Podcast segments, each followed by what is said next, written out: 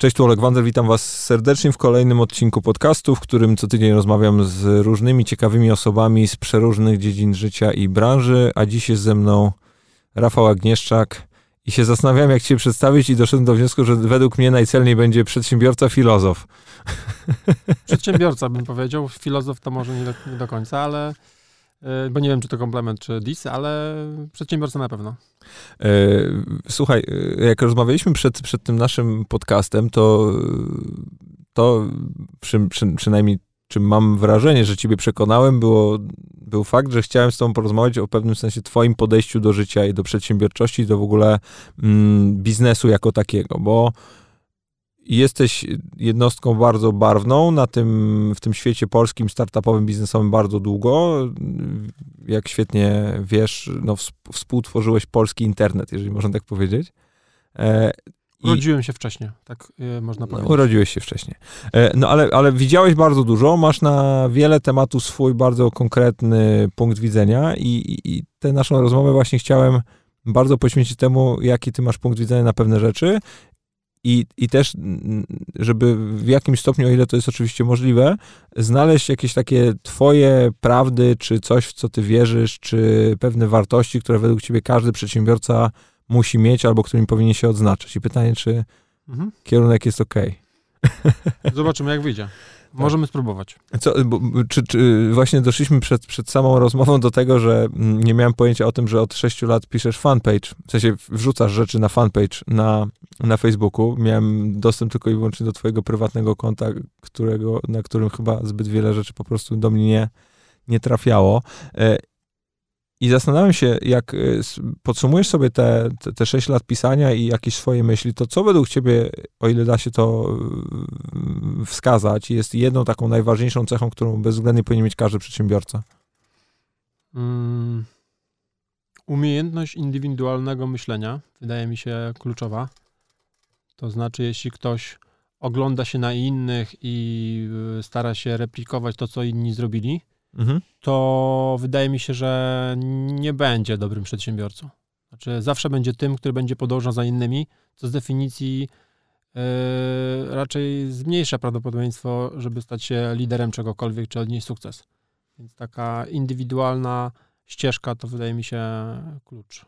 A według ciebie musisz, każdy przedsiębiorca musi dążyć do tego, żeby faktycznie być tym liderem, albo żeby w jakimś stopniu robić tylko takie naprawdę spektakularne przedsięwzięcia? Nie, no oczywiście, że nie musi to być nic spektakularnego. Ja nie robię nic spektakularnego i większość z nas nie robi nic, niczego spektakularnego, a mimo tego jest przedsiębiorcami. To jest bardziej y, kwestia tego, żeby robić y, coś, co faktycznie y, jest biznesem, które, który no, można spojrzeć z boku i pomyśleć, okej, okay, no dobrze zrobione, fajna robota, to jest super biznes. Znaczy, daje ludziom pracę, e, posuwa ten świat jakoś tam do przodu, mówiąc górnolotnie, e, zarabia pieniądze, e, no po to się to robi. I to jest przedsiębiorczość.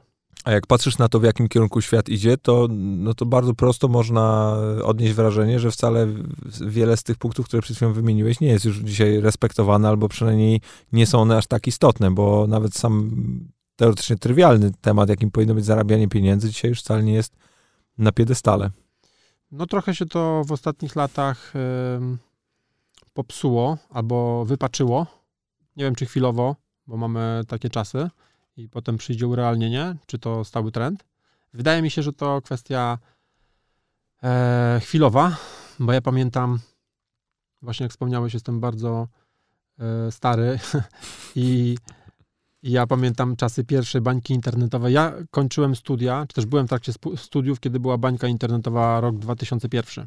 No i wtedy było takie pojęcie nowa ekonomia, czyli te huty, te zakłady produkcyjne, no to one faktycznie działają tak, jak powinien, powinien działać biznes. Ale jest jeszcze biznes internetowy, który zupełnie inaczej działa, wymyka się tej teorii. No i mija bańka internetowa i zaczynają się chude lata. No i potem się okazuje, że no nie, no jednak biznes to biznes i on musi e, zarabiać, musi być e, oparty o to, że coś wytwarzamy, co ma sens. E, no nie będzie inaczej, no jakby to trochę tak jak z grawitacją, no nie zagniemy tego. Więc teraz mamy trochę takie głupie czasy.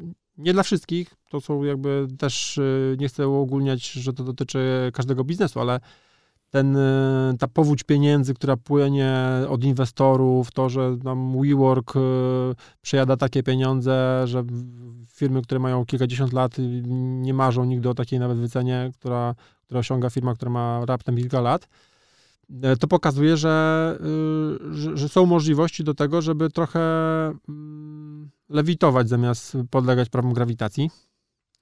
No i trudno się dziwić, że niektórzy przedsiębiorcy, nie wiem czy w cudzysłowie, czy, czy, czy bez, e, próbują to wykorzystywać. I jak dają pieniądze, to bierzemy. I jak możemy uzyskać taką wycenę, no to super, no bo jakby nic z tym złego na razie. A co według ciebie doprowadziło do takiej sytuacji, że, że jesteśmy w tym miejscu, w którym jesteśmy? My jako Polska, czy w ogóle? Yy, no wydaje mi się, że Polska w jakimś stopniu jest wypadkową tego, co się dzieje globalnie i wiele z tych trendów się powtarza, oczywiście zachowując jakiś tam relatywizm co do wielkości, tak, ale podobne mechanizmy działają w Polsce, jak działają w Stanach, tylko to nie mamy softbanku, ale, mhm. ale w Polsce też te rundy są coraz większe i pieniądze skomitowane do, do branży venture czy do ogólnie funduszów rosną wykładniczo od, od lat mhm. i mam wrażenie, że tych pieniędzy jest coraz więcej. Znaczy, mega upraszczając, a ja staram się mówić tak, żeby sześciolatek to nawet zrozumiał, to problemem naszych czasów jest to, że my, my jako gospodarka, jako kraj, jako firmy chcemy ciągle rosnąć. I taki ciągły wzrost wymaga, żeby y, dobierać do tego odpowiednie metody. I taką metodą, która wydaje się być skuteczna w dzisiejszych czasach, jest bycie innowacyjnym. Może nawet nie kreatywnym, czyli nie wymyślać, tylko robić y, rzeczy, które są nowe, innowacyjne. No bo my produkujemy bardzo dużo foteli do samochodów. Pewnie pół Europy jeździ na naszych fotelach. Tylko, że te fotele wymyślają Niemcy czy Francuzi. A my je tylko robimy. I założeniem naszego kraju, jak wielu innych, jest, żeby projektować te fotele, bo tam są pieniądze. I żeby być tymi, którzy potem sprzedają te samochody, a nie tylko produkują to. I my jako kraj chcemy wyjść z, z tej pułapki, gdzie jesteśmy tymi, którzy rękami pracują, na, e, na, na tych, którzy pracują głową. No innowacyjność, nowe technologie, to jest właśnie klucz do tego. Dlatego wszyscy starają się łożyć na to pieniądze. Tak było 10 lat temu w Izraelu. Oni stwierdzili, że trzeba na to łożyć i zawiązać jakiś e, ekosystem, który potem będzie w stanie samodzielnie funkcjonować na rynku globalnym. No więc łoży się na to pieniądze. To są grube miliardy, które, które są wpychane. Tyle, że ta, te pieniądze nie, nie załatwiają wszystkiego. To znaczy, yy, wrzucanie pieniędzy jest to bardzo droga metoda nauki. I my yy, dużo łożymy na innowacje poprzez yy, fundusze, ale, ale te, te, ta, ta para idzie w gwizdek w dużej mierze. Czyli ludzie mając do wyboru wiedzę albo pieniądze, wybiorą pieniądze, bo im się wydaje, że za pieniądze można kupić wiedzę. A to nie do końca tak jest. Trochę tak jakbyś na osiemnastkę dostał Audi R8, czy jak to tam te sportowe mhm. się nazywa. No, trochę nie dla ciebie samochód. Najpierw się musisz nauczyć jeździć. I niech ci ojciec kupi używane Clio, tak sportowe nauczysz jeździć, to sobie potem kupisz e, lepszy samochód. No ale jeśli 22-letni przedsiębiorca dostaje na starcie na swój pierwszy biznes e, milion złotych prawie, albo kilku, dwudziestoparolatków dostaje kilka, kilkanaście, nawet czasem kilkadziesiąt milionów, no to jakby trochę się rozmija to z, z efektywnością. Ja mam, ja mam w ogóle takie wrażenie, że jakby to dziwnie nie brzmiało, pieniądz się zdewaluował dzisiaj. Y, zobacz, chodzisz na bardzo wiele eventów startupowych, rozmawiasz z dużą ilością aspirujących przedsiębiorców czy osób, które chcą wybrać taką ścieżkę w życiu. Nie wiem, czy masz takie wrażenie, ale ja po prostu każdorazowo, jak słucham tych historii, to wszyscy mówią, wiesz, rzucają tu bańka, tam bańka, wielkie po prostu kwoty i ja, mam, ja się naprawdę czasami tak łapię na tym, ja mówię, kurczę, przecież... Milion to podstawowa jednostka. No właśnie, nie? W sensie nagle, nagle do, gdzie, my, gdzie my się pojawiliśmy nagle? No przecież to są, to są monstrua... zarób ten milion. No, no nie, oczywiście, ale są monstrualne pieniądze, nie? Są monstrualne pieniądze. Mhm. No ale mm, wiesz, jeśli mówimy o państwowych pieniądzach, to niestety tak to działa. Znaczy, każdy kilometr autostrady kosztuje setki milionów złotych. Wszystko, co robi państwo, e, ma astronomiczny narzut na to, ile to faktycznie na koniec końców kosztuje. E, jak sobie wymyślisz stronę internetową, nie wiem, e, wyprowadzenie psów. O taki, jak, jak jesteś bardzo, bardzo, bardzo początkującym przedsiębiorcą, to ci przychodzą do głowy takie pomysły, jak zróbmy serwis do wyprowadzenia psów, że jak będę, będzie taka społeczność, marketplace do wyprowadzenia psów, sąsiadów i tam, wiesz, transakcyjność będzie i tak dalej. No więc możesz to zrobić za 5000 zł. Właściwie nawet za darmo, no. Zrobisz to na Facebooku. Zrobisz fanpage, grupę, e, ogłoszenia będą postami, na które ktoś będzie mógł opowiadać, dogadywać się do dostawek. prawie za darmo to będzie. Ale możesz to zrobić też za 50 tysięcy. Wynająć jakąś agencję, która zrobi stronę, e, wydać trochę na AdWordsy, czy tam jakąś inną reklamę, no i masz za 50 tysięcy. Ale możesz też wydać i 500 tysięcy. Jakby zatrudnić kilka osób, mieć własny team, który ci to wewnętrznie zrobi. Zrobisz apkę. Apkę masz. A jakby się uprzeć, to i pewnie 5 milionów można by było spalić. Więc ciągle mówimy o tym samym projekcie. Oczywiście wiadomo, że ten droższy będzie pewnie lepszy, ale z drugiej strony ten tańszy, ten za 5 tysięcy, już po osiągnięciu przychodów 5 tysięcy złotych, już jest na plusie. To jest zupełnie inna sytuacja, kiedy masz biznes, w którym każda dodatkowa złotówka, która wchodzi do tego biznesu, to już jest zysk. I ona może się pojawić już za 3 miesiące od startu. A w biznesie, który, na który wydałeś 500 tysięcy, to jest raz, że development będzie trwał rok, a nie dwa tygodnie, to i te 500 tysięcy, żeby zarobić, trzeba będzie długo poczekać. I, i jakby jest duża dysproporcja między tym. To znaczy, mm, serwis za 5000 będzie gorszy, czy będzie miał mniejsze szanse na sukces niż ten, który zarobił, czy kosztował 500 tysięcy, będzie miał mniejsze szanse na o, nie wiem, o 30-50%. Ale on zacznie zarabiać, będzie rentownym biznesem e, naście razy e, szybciej e, niż ten duży. I, y, no i to jest jakby y, ta pułapka, czyli większe pieniądze nie przekładają się na sprawniejsze biznesy. Ja znam dużo biznesów, które powstały po prostu, bo dwóch gości się umówiło, że to zrobią. Nie mieli żadnych pieniędzy. A prawdopodobieństwo, że, że ktoś zrobi dobry biznes za duże pieniądze, wcale nie jest takie większe. To tak nie działa liniowo. Choć może się tak wydawać, no bo to takie teoretycznie prosto, no jakby więcej włożę, no to jakby będę miał lepszy biznes, e, zatrudnię ludzi, to oni będą robili pod moje dyktando, to wyjdzie lepiej. No tak nie do końca. A to, to według ciebie jest jakiś taki uniwersalny sposób, w jaki w startupach powinno się podchodzić do pieniędzy? Uniwersalnego pewnie nie ma, no ale mamy takie dwa główne nurty. Jeden to jest takie bootstrapowanie, Czyli nie mamy dużo pieniędzy, wszystko robimy własnymi rękami, oglądamy każdą złotówkę, testujemy na małą skalę, jak nam coś wyjdzie, to powiększamy tę skalę. Albo robimy wersję taką, powiedzmy, to, to tak, bootstrapowanie to mi się kojarzy na przykład z, z takim podejściem, nie wiem, Irlandia z zachodnich krajów, a takie niemieckie podejście to jest, dobra, tu mamy, nie wiem, milion, dwa miliony euro, wrzućmy tam i zobaczmy, co będzie. Czyli jedziemy od razu z guby rury. No i to też ma swoje zalety. Natomiast... Liczymy, że wajcha się tak, przesunie. Tak. tak? Jak, jak, jak, nie robimy biznesu, który może być warty miliard, to nie ma sensu go w ogóle próbować robić. Tylko, tylko takie wyceny nas, nas interesują i tylko osiągnięcie takiej skali, takiej wyceny nas interesuje. interesuje nas zrobienie czegoś fajnego, ale nie wiadomo, ile to będzie warte yy, za rok, dwa. Czyli to jest takie podejście, no, wynikające z tego, że inwestorzy też oczekują dużych zwrotów i dużych wycen. No, jakby ten przykład z e-workiem był dowodem na to, że y, to ten pęd za generowaniem wycen, obrotów, zresztą Uber tak samo, no, po, po, części wynika z inwestorów. Jakby dorzucając pieniądze, oni oczekują pewnych wzrostów, bo te wzrosty uprawdopodobniają jakąś tam wycenę, a ta jakaś tam wycena powoduje, że my dalej możemy pozyskać kolejne finansowania i tak dalej, i tak dalej.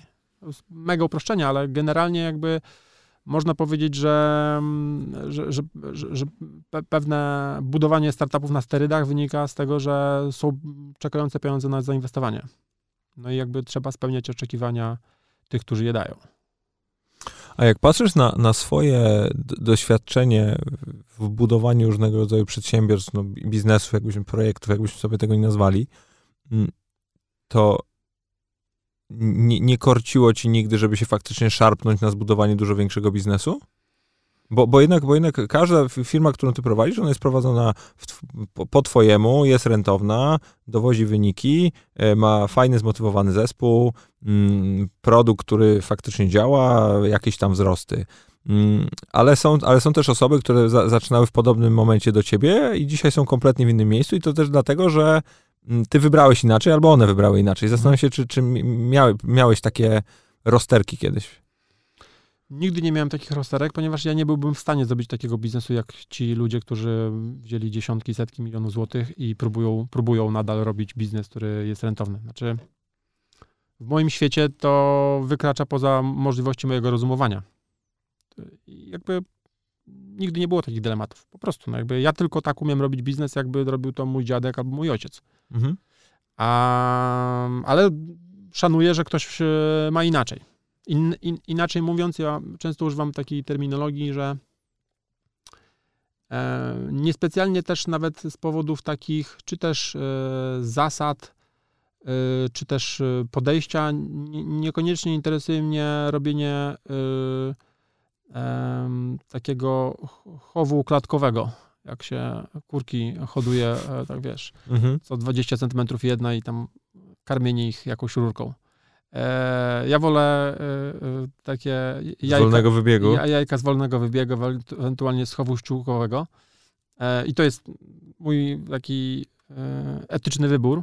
Nie jestem zainteresowany turbokapitalistycznym podejściem. Pewnie ono przy pewnej skali ma pewne zalety, natomiast nie ma w tym żadnej przyjemności dla mnie robienia takiego biznesu. To jest po prostu dwa kilometry jakiegoś tam ciągu produkcyjnego. E, nie jest to jakiś mój cel życiowy. To, to, to jakbyś ty, jeżeli to jest oczywiście możliwe, scharakteryzował swoje podejście do biznesu? Bo jednak mam takie wrażenie, że ono naprawdę, szczególnie w tych dzisiaj zabieganych czasach, jest gdzieś tam unikalne. Na, naprawdę jest coraz mniej osób, które mówią takie rzeczy, jakie mówią, które świadomie wybierają, że nie będą brały tych pieniędzy, y, będąc w pełni świadome, z czym to się może wiązać. Y, ja to nawet ostatnio nazwałem i nawet opisałem na tym fanpage'u, który dzisiaj odkryłeś. To się nazywa według mnie slow business. Slow tak, business? Tak jak mamy slow life, slow life, slow food, slow fashion, to i mamy slow business. I... A to nie jest oksymoron trochę? Że slow business? No. no tak samo oksymoron może być slow life albo slow fashion.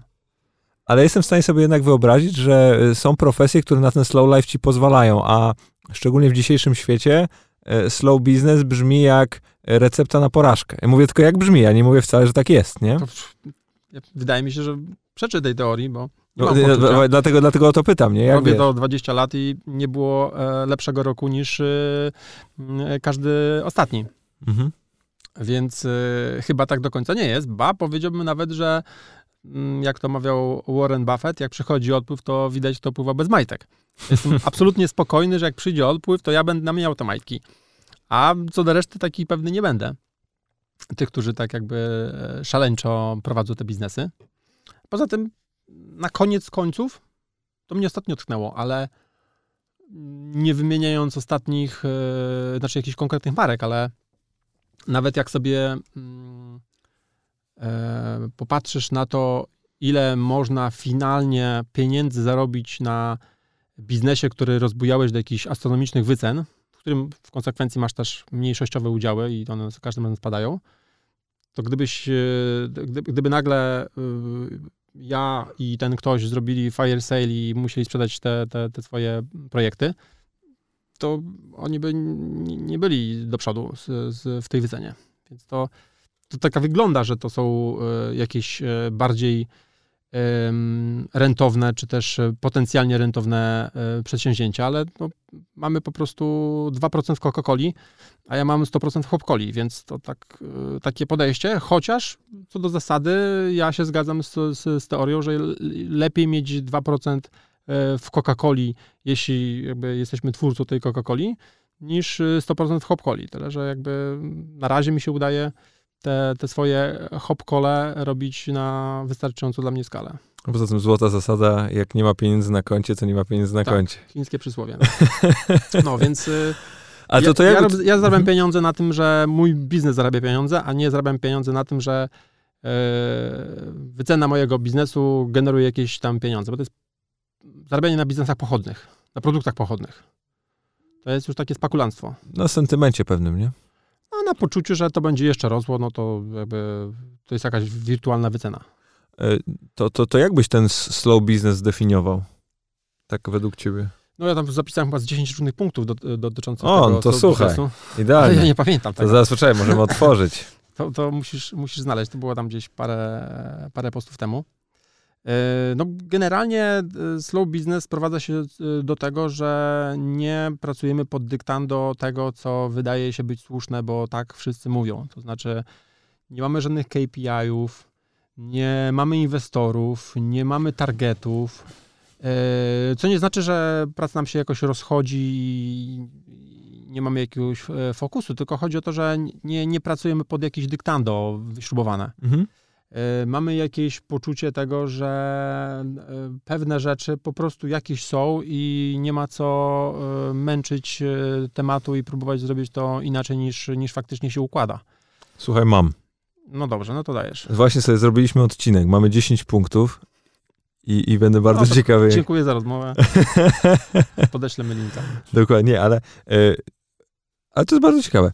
E, notabene ostatnio wyszedł też polski przekład książki Raya Dalio Principles, które uważam w ogóle, że często nazywanie pewnych wartości, według których żyjemy, może być bardzo pomocne dla ludzi, którzy to potem, potem czytają. I na przykład mhm. bardzo wiele to drzwi otworzyło i też, i też po, pozwoliło nazwać pewne rzeczy, o których ja myślałem. I, I to też zdaję sobie sprawę, że mm, według przysłowia If I have more time, I will write a shorter letter jestem w stanie sobie wyobrazić, że trochę nad, myślałeś nad tym, jak... Tak, tak, tak. Znaczy, to, to tak wygląda, jakbym to machnął na kolanie, ale i faktycznie jakby, szczerze mówiąc, to tak było dwie godziny pisania, ale jakby wynikało to z kilkuletnich przemyśleń. No, wa- no właśnie, na papier, no właśnie. Więc to tak łatwo nie przyszło. Robimy to, co umiemy robić najlepiej i sukcesywnie uczymy się nowych rzeczy, nie chwytamy się łapczywie nowych tematów bez względu na kompetencje w danym zakresie i nie skaczemy z kwiatka na kwiatek.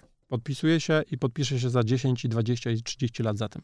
Y, może to zamknąć w sformułowaniu bądź skoncentrowany i zajmij się tym, czym masz się zająć, do czego się zobowiązałeś, a nie wybieraj 100 milionów projektów i hedżuj ryzyko, jeżeli można tak powiedzieć?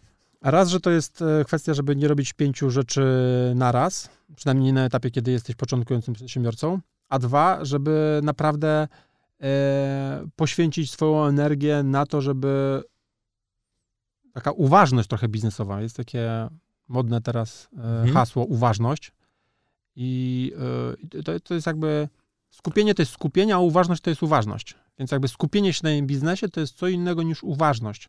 I dla mnie istotne jest, żeby faktycznie mieć uważność na tym biznesie, a nie ciągle patrzeć i mieć rozbiegane oczy, czy tam gdzieś za ścianą nie dzieje się coś, co mogło być ciutkę szybsze, ciutkę fajniejsze, bo wtedy ciągle będziesz miał poczucie, że gdzieś tam szukasz yy, jakiegoś tam innego konia, który może będzie biegł e, trochę szybciej, a sukces to jest właśnie determinacja w, w doskonaleniu tego, co się już zaczęło i doprowadzeniu tego do końca, do osiągnięcia tego, tego wymarzonego etapu, czyli jakiegoś tam sukcesu. A jak wyłapać moment, w którym masz takie poczucie, że ten biznes wcale nie idzie w dobrym kierunku, ale ty ze względu na to, że jesteś zawzięty i faktycznie chcesz to doprowadzić do końca, to brniesz w coś, co potencjalnie powinieneś mhm. ubić wcześniej. W, wiesz, jak, jak, jak wyłapać ten moment pomiędzy tym dołkiem przed górką, a faktycznie ścianą, której nie jesteś w stanie przebić? Mm, myślę, że uniwersalnej jakiejś zasady, którą można by wyartykułować i wszyscy już będą to wiedzieli, to nie ma. Ja się po prostu czuję. Mhm. Znaczy ja, ja wydaje mi się, że czuję, że no nie, no to, to, to, to, to, to z tego, z tego yy, nic nie będzie, albo nie, to jest tylko i wyłącznie jakaś piguła przed, yy, gorzka piguła przed tym, jak, na, jak to faktycznie yy, pójdzie nam i potem już będzie tylko lepiej. Nie mam na to te, teorii. Mhm. Po prostu pe, pewne rzeczy czujesz, ale oczywiście czujesz, dlatego że dużo dookoła e, się orientujesz, jak takie rzeczy wyglądają, znasz inne przypadki, e, widzisz trend danego biznesu i jesteś w stanie sobie to wszystko skleić w jakąś e, sensowną strategię. To, to, to nie jest kwestia tego, że się obudziłeś rano i miałeś e, sen, który ci mówił, no nie, to, to, to nie pójdzie. Nie, to jest jakby wielomiesięczne poczucie tego, że tak, to ma ręce i nogi i musimy przejść przez trudny okres, gdzie to jeszcze nie wygląda, albo no to jest ślepa uliczka. Okej. Czyli raczej powiedziałbym, że zanim dojdziesz do ściany, to myślę, że jesteś w stanie się orientować, y, czy to jest ślepa uliczka, czy nie. Tak, tak pewnie nawet y, fizycznie ze ślepymi uliczkami jest. No tak, ale czasem jest, wiesz, też, że znak możesz zobaczyć. Po swoją drogą. ale, ale, Państwo ci reguluje jakiś tam, e, jakąś tam gałąź przemysłu, a ty nie widzisz y, znaku ostrzegawczego, że to może niekoniecznie. O, to jest w ogóle bardzo ciekawy wątek. Ja mam też takie wrażenie, że często, szczególnie młodzi przedsiębiorcy, jeszcze nie wiedzą, gdzie patrzeć. Prawo młodości. No, pewnie tak. No, Pytanie, czy młodości, czy braku doświadczenia? Chyba raczej braku doświadczenia. Bo mogłeś być młody, ale wiesz, No, budować dużo. Młodość, znaczy brak doświadczenia jest konsekwencją młodości. No, raczej trudno doświadczonych młodych, chociaż no, ale, ale, ale, tego wiesz, ale, wymaga. ale wiesz, Znaczy, każdy ogłoszenie o pracę. dokładnie. Ale Ale wiesz, ale z drugiej strony, jak, jak wiesz, rozwijałeś swoją pierwszą stronę internetową, jak co miałeś 17 lat, jeżeli dobrze pamiętam, Tak. No to, no to wiesz, no to masz, jesteś w innym miejscu, jak miałeś 22, niż 22-latek, który właśnie kończy trzeci rok na, na dowolnym licencjacie, nie? To po prostu więcej widziałeś i to nie jest ani lepiej, ani gorzej. że jako 17-latek więcej widziałem? No potencjalnie w biznesie mogłeś więcej widzieć. Tak mi się wydaje. nie, odwrotnie. Znaczy, ja teraz najwięcej widzę, a za 10 lat będę jeszcze więcej Nie, nie, oczy, oczywiście, ja mówię relatywnie do, do, do swojej grupy docelowej, czyli jak masz dwóch 22-latków i ciebie po Mhm. określonym doświadczeniu i kogoś po studiach albo jeszcze na studiach, to, Mhm. to jednak masz Czyli, że, inny pelet, bagaż. że peleton mnie goni? Oj, nie, nie, nie, nie, nie, nie.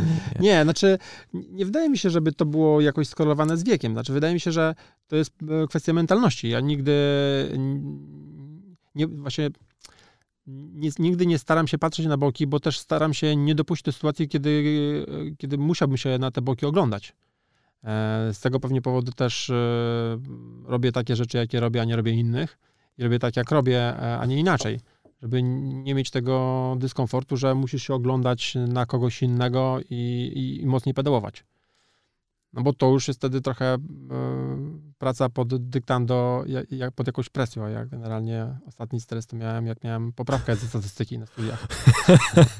To było 20 lat temu. E, to się pięknie łączy z punktem numer dwa. Nie organizujemy wyścigów szczurów pod tytułem kto szybciej, kto więcej, kto bardziej. Tak. Też się bym pod tym podpisał. No, żeś E, to napisał dzisiaj, generalnie. To. Tak, tak, tak, ale mówię o tym, że, A to nawet niedawno. że, że to są rzeczy niezmienne w czasie. Jakby to jest istotne, No. że to nie jest dzisiaj sobie tak pomyślałem, że o, to jest e, slow business, to jest fajna rzecz, to napiszę to tam w tym 2019 roku. Tylko ja tak po prostu uważam i to, znaczy odpukać, żeby mi się to nigdy nie zmieniło. Czyli ja ciągle powtarzam, że Jeff Bezos w 99 bodajże roku, kiedy e, no było krucho, bo tam jeszcze był na poziomie tam kilkunastu, kilkudziesięciu pracowników, czyli tyle co nic. I te wszystkie biznesy padały, no bo to były czasy, kiedy ten boom zaczął, e, najpierw ich wszystkich wyniósł, a potem ich zaczął zrzucać z, z, z piedestału. I on powiedział, nie, my nie upadniemy, ponieważ my się skupiamy na rzeczach, które są niezmienne w czasie. Ludzie nam nigdy nie powiedzą, no fajny sklep, ale e, za duży wybór. Albo, no fajny sklep, ale e, za tanio sprzedajecie. Albo za szybko dostarczacie. Skupiamy się na tych rzeczach, które są niezmienne w czasie. Żeby były dobre ceny, był duży wybór, żebyśmy szybko dostarczali. Nigdy na tym źle nie wyjdziemy. Więc ja też się staram skupiać na rzeczach, które są niezmienne w czasie. Nigdy na tym źle nie wyjdę. No i cała sztuka właśnie, żeby nie musieć korygować swoich y, życiowych ideałów. No, i to znowu, i to znowu dochodzimy do tego zestawienia spekulacji z, z jakimś takim długoterminowym podejściem, bo też y, przez to, że mam takie wrażenie, że świat staje się coraz bardziej niecierpliwy, to taka zdolność do powiedzenia za 10 lat będę miał rację, już dzisiaj praktycznie nie, nie funkcjonuje, nie? Yy, znaczy, no tak, nie funkcjonuje, chociaż ja właśnie staram się w to wierzyć, y, żeby... Yy żeby przewidywać przyszłość, mimo że tego jeszcze nie widać. Znaczy, sztuka jest widzieć coś za zakrętem, jeszcze nie będąc na tym zakręcie. No i to jest sztuka do, do wypracowania. Tak mi się wydaje. Że, że, że to jest duża umiejętność, e, coraz trudniejsza z czasem, bo jak to powiedział Sołowo bodajże, jak miałem 20 lat, to wiedziałem wszystko. Jak miałem 30 lat, to że jak nie wiem, to się dowiem. A jak mam 40 i dalej, to że nic nie wiem i ciągle muszę się uczyć. No i, i to jest trochę podobnie. To znaczy, e, jest bardzo dużo niewiadomych, ale mimo wszystko trzeba wiedzieć, e, co będzie za zakrętem. I im dalej w las, tym ta potrzeba jest coraz większa. To jest też e, bardzo, bardzo, bardzo ciekawe, jak sobie nawet weźmiemy mm, pod, pod uwagę słynne wiem, wiem, że nic nie wiem, mhm. to to jest jednak niesamowite, że no, świat czy wiedza jest w taki sposób skonstruowana, że ma bardzo wiele płaszczyzn, bardzo wiele takich warstw i, i tak naprawdę wchodząc na kolejną warstwę zdaję sobie sprawę, że to wykładniczo rośnie i na pewnym etapie to jest tak, ta wiedza jest tak specyficzna, że nie jesteś w stanie jej, jej tak. pojąć i to, to, to naprawdę, wiesz, jakieś po prostu... Albo rozmawiasz z kimś i ktoś uważa, że on wie, ale on nie wie, że tam jest jeszcze co najmniej jeden poziom, a, a z drugiej strony, kurna, no niby ja, mój poziom jest poniżej tego poziomu, wiem więcej niż tamten człowiek, ale czy to znaczy, że to jest już ten bottom? Hmm. Bo może jest jeszcze inna wiedza, której ja jeszcze nie wiem. No, rzadko kiedy tak jest, że to jest faktycznie ten. Eee, no, wydaje mi się, że tak. Znaczy, pewnie po, zależy z kim. To znaczy, są, są, są, są pewni ludzie, z którymi rozmawiasz i masz poczucie, że marnujesz swoje życie, bo po prostu jest to ten level, który osiągnąłeś w wieku 17 lat. A są takie rozmowy, kiedy, kiedy wydaje ci się, że, że wiesz coś więcej, ale mhm. naprawdę nie masz poczucia, że to jest już ten, że tam nie ma jeszcze jakiejś bardziej niskopoziomowej wiedzy. To jest, wiesz, to jest takie. E, jest sobie most i jest jakiś e, młody team, który zaprojektował most, tam miał jakieś tam specjalne algorytmy i, i tam te wszystkie przeciążenia wyliczył i, i zbudował ten most. I przychodzi facet, który ma 60 lat i mówi, panowie, to jebnie. On nie widzi tych obliczeń, ale on ma rację, bo naprawdę ten most za kilka lat tam będzie miał już jakieś tam naruszenia w konstrukcji. No i tego, te, tego się nie da e, wyuczyć i nie ma się tego zobaczyć. No, to jest ta wiedza pod spodem, która wynika właśnie z tego, że jesteś starszy, wiele w życiu widziałeś i po prostu czujesz, że to tak nie powinno być. No, i to, i to, i to, też ten wyścig szczurów można śmiało zaaplikować właśnie do aspektu mm, pogoni za pieniądzem i, i za kolejną rundą, za kolejnym finansowaniem, no, to jest, za e, kolejną wyceną, nie? W, w dzisiejszych czasach samo pozyskanie rundy jest już sukcesem i y, traktuje się czasem na równi z, y, z tym, że no, zarobiłeś, bo pozyskałeś pieniądze. Czyli jak to mówi znane powiedzenie, nie wiem, czy nie za dużo mówię rzeczy, które ja e, powtarzam i one stały się już w miarę powszechne, ale... Ja ani jednej z nich nie słyszałem. A, no tak, zapomniałem, że ty jesteś e, e, trochę do tyłu. Więc Jakieś 6 lat. To jest, trochę, to jest trochę tak, jakby gratulować kucharzowi za to, że zebrał składniki na danie, które chce przyrządzić. I gratulowanie mu, że no, świetna robota, stary. No nie, no dopiero się zaczyna, więc to, że ktoś zebrał 2, 3, 5, 10, 20, 50 milionów finansowania, no to zabrał składniki na to, co ma ugotować. Teraz się zaczyna zabawa. No ale wszyscy świętują, że no, udało się. No, pozyskaliśmy pieniądze. No jeszcze daleka, daleka droga, nie? Ale wiesz, no ktoś jest z boku i widzi 50 milionów, ale czy to jest 50 milionów dla niego? Czy na biznes? Ile on z tego ma? Czy w ogóle kiedykolwiek coś z tego zobaczy? To już nikogo nie interesuje, bo ważne, że to są miliony. O, to się bardzo dobrze łączy z punktem piątym. Wydajemy pieniądze wtedy, kiedy trzeba i dokładnie tyle, ile trzeba, a nie w ramach sztywnego budżetowania, gdzie wydatki mogą wymagać się racjonalności. Oto takie sztyczek w kierunku korporacji, co? Ja korporację rozumiem. To znaczy, pewnie jakbym pracował w korporacji, jak wiemy, nie będę pracował, bo e, chów klatkowy mnie nie interesuje, ale gdybym, to e, pewnie trudno by się było opierać przed metodą budżetowania. To znaczy, macie tutaj 50 tysięcy na konferencję w tym roku i się macie wyrobić. Bo jakbyś e, powiedział, no, jeśli potrzebujecie, żeby zwiększyć e, swoją wiedzę w danym temacie, to po prostu oczywiście pozwala wam chodzić na konferencję. No to wtedy byś się zamknął w budżecie 350 tysięcy złotych. E, no więc musisz to trzymać w jakichś ryzach. Ale z drugiej strony mamy te 50 tysięcy, ale w listopadzie okazało się, że byliśmy tylko na trzech konferencjach, wydaliśmy 15 tysięcy. No to w tym listopadzie, grudniu, no to po prostu, no bo są pieniądze, no to idziemy na każdą możliwą konferencję i po prostu jak ona kosztuje nawet 5 tysięcy, to nie ma problemu.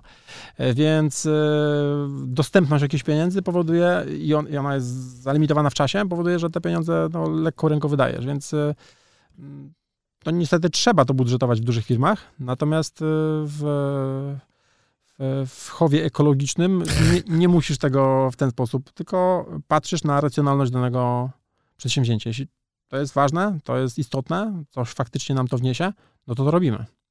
Zobacz też, że to mm, w ogóle ma jeszcze jeden wymiar, kiedy znowu dojdziemy do, do, do, pieniędzy pozyskanych przy okazji jakiegoś tam wzrostu, bo oprócz samego budżetowania tam też jest aspekt trzymania się tego. Ja mam też takie wrażenie, że szczególnie na późniejszych, e, na późniejszych etapach rozwoju, czy tam przy późniejszych rundach, kiedy te pieniądze są już coraz większe, mhm. czasem dochodzimy do sytuacji, w której brniemy w nie do końca dobre rozwiązania, wręcz trzeba jasno powiedzieć głupie rozwiązanie, tylko dlatego, że ktoś się kiedyś wsadził w jakiś plan tak. i boi Jest się powiedzieć, tak, było no. to głupie. Tak, tak. No i czasem pieniądze, które dostajemy, jeśli to są państwa pieniądze, no to trzeba realizować to zgodnie z planem. To też ma swoje uzasadnienie, bo inaczej to by polska kreatywność doprowadziła do wielu podmiejskich e, willi, e, które by powstawały w innowacyjny sposób. Natomiast, tak. natomiast no, znowu, no, pewne metody, znaczy, gdybym ale Gdybym wszedł na drogę tego, tego podejścia, o którym mówiliśmy, że nie wchodzę, to pewnie bym musiał w ten sposób funkcjonować a dzięki temu, że nie wchodzę, nie muszę. Więc tak samo e, to, się przekłada na wiele rzeczy, właśnie na finansowanie, e, ocenę sensowności danego projektu czy danego wydatku e, w pierwszej kolejności. Ja jak, jak mam wydać 10 zł i to będzie bezsensownie wydane 10 zł, to będę się na tym zastanawiał godzinę. Jak mam wydać milion, ale to będzie dobrze zainwestowany milion, to zrobię to w 5 minut. Kwota nie ma znaczenia. Ważne mhm. jest, czy to jest racjonalne, czy nie. I dosłownie powiedziałbym, że są takie sytuacje, kiedy do, do, do takiego teoretycznie absurdu do, doprowadzamy. Jakby, no nie, no jakby nie damy tyle za coś, co jest warte tyle. A jeśli coś jest naprawdę świetnym biznesem, no to się nie zastanawiamy i ładujemy w to tyle pieniędzy, ile jest potrzebne. Masz jakiś sposób y, rzucania wyzwania swoim przemyśleniom, decyzjom, założeniom? Tak, żeby się, wiesz, żeby brzydko powiedzieć, challenge'ować? Mm, myślę, że jak się prześpię z tym i ochłonę i, i ten taki e, pierwszy e, wow, to jest super, e, następnego dnia też będzie, to to jest dobry pomysł. A jeśli następnego dnia to już tak się rozejdzie po kościach, to, to znaczy, że trzeba sobie dać więcej czasu na przemyślenie. No, czasem też się jakby rozkochujesz w projekcie. No, ja mhm. pamiętam sytuację, kiedy yy, mam taką jedną z ostatniego e, półrocza sytuację, kiedy widziałem się z jednym e, startupowcem i jak on mi to zapiczował, ja to zobaczyłem, to myślę sobie, no, no, no ale potem przyszła noc i potem przyszedł ranek i tak sobie, ja już tak miałem szerszą perspektywę, no i potem, yy, potem uznałem całkiem słusznie, że jak to, jak to, e, jak to, jak to jest w podcastach Okuniewskiej, że, e, że, że mnie robił. Znaczy, że, że robić kogoś, czyli tak jakby roztaczać taki czar, y, któremu ulegasz i dopiero potem z perspektywy y, masz przeświadczenie, że byłeś robiony. No i jakby teraz, jakby po kilku tygodniach czy miesiącach, to jest oczywiste, że, że, że to tak nie wygląda i nie jest takie piękne i wspaniałe. Natomiast z drugiej strony jestem absolutnie y, mm, teraz przekonany, że ci ludzie, którzy inwestują te grube pieniądze, y, oni naprawdę w tamtym momencie, kiedy je wydają, myślą, że to ma sens. Bo oni też są powodem tego, tego czaru, tego, tego no, są ludzie, którzy po prostu mają taką umiejętność, żeby robić innych i yy, yy, no i z tego wynikały ich wyceny. Więc y, czasem wymaga to przespania się raz albo dwa z, z, z danym tematem. Jeśli ochłoniemy i to y, jest nadal tym samym, to super. Jeśli nie, to pewnie byliśmy robieni. Albo sami się robiliśmy. No właśnie, właśnie się nad tym zastanawiam, kiedy to, bo ja mam też takie wrażenie, że, że w Polsce jak e, trochę się pozna to środowisko startupowe, szeroko pojęte, to ja mam czasem wrażenie, że więcej jest, mm, z, na, można tak powiedzieć, nagrzanych osób, które chcą zainwestować, niż osób, które faktycznie przekonują ciebie do pewnej swojej wizji. I ty tak bardzo mówisz, wiesz, we, weź moje pieniądze, nie? shut up and take my money. Wiesz, takie podejście często. No, ja, ja mam nawet takie bardziej skrajne przypadki, że yy, tak, to oczywiście, ale to dochodzi do tego, yy, że ludzie yy, nawet nie mają tych, to, to nie są, to nie są yy, pieniądze, które oni mają w zasadzie totalny zbytek i jakby mogę inwestować w coś, co jest typowym venture, czyli bardzo ryzykownym przedsięwzięciem. Nie, to są ich takie normalne, bieżące pieniądze, takie wiesz, yy, które mogą mi się przydać w przeciągu, nie wiem, paru miesięcy, jak tam coś nie tak pójdzie. I oni jak, yy, jak w, w, w takich automatach do gier tam nie wiem, tu 15, tu 20, tu 50 tysięcy bym zainwestował w tego startupa. Yy, no, to jest taki yy, automat yy, na żetony, tylko że ten żeton wynosi tam 5-10 tysięcy złotych. I ludzie tak gamblują w, w, w tych projektach. No, nawet tak, tak się teraz ostatnio przyjmuje, że, że skoro nasze państwowe fundusze, znaczy państwowe instytuty, które rozdają funduszom pieniądze, wymagają wkładu własnego, no to tych takich e, tłustych misiów, którzy inwestują, no, tam, ja tam zarobiłem tam, nie wiem, na jakiejś tam hucie czy jakiejś fabryce tam setki milionów, no to dam na te startupy tam 20. Takich ludzi mm, jest sporo, ale nie wszyscy są zainteresowani. Więc, e, a funduszy mamy dużo, więc te fundusze teraz naprawdę schylają się po inwestorów, którzy są w stanie zainwestować 50 tysięcy. Podstawa cegiełka to jest 15 tysięcy. I tacy ludzie z takimi pieniędzmi też to inwestują. No trochę się to zaczyna zbliżyć do, do, do crowdfundingu. Że takie pieniądze i to jest naprawdę taki typowy gambling. Jak wyjdzie, to, to zrobię dużo pieniędzy. Trochę taka gra na automatach, na których wiemy, y, że kto wygrywa. Dokładnie. No tylko wiesz, pytanie, kto jest tym kasynem w tej całej układance obecnie?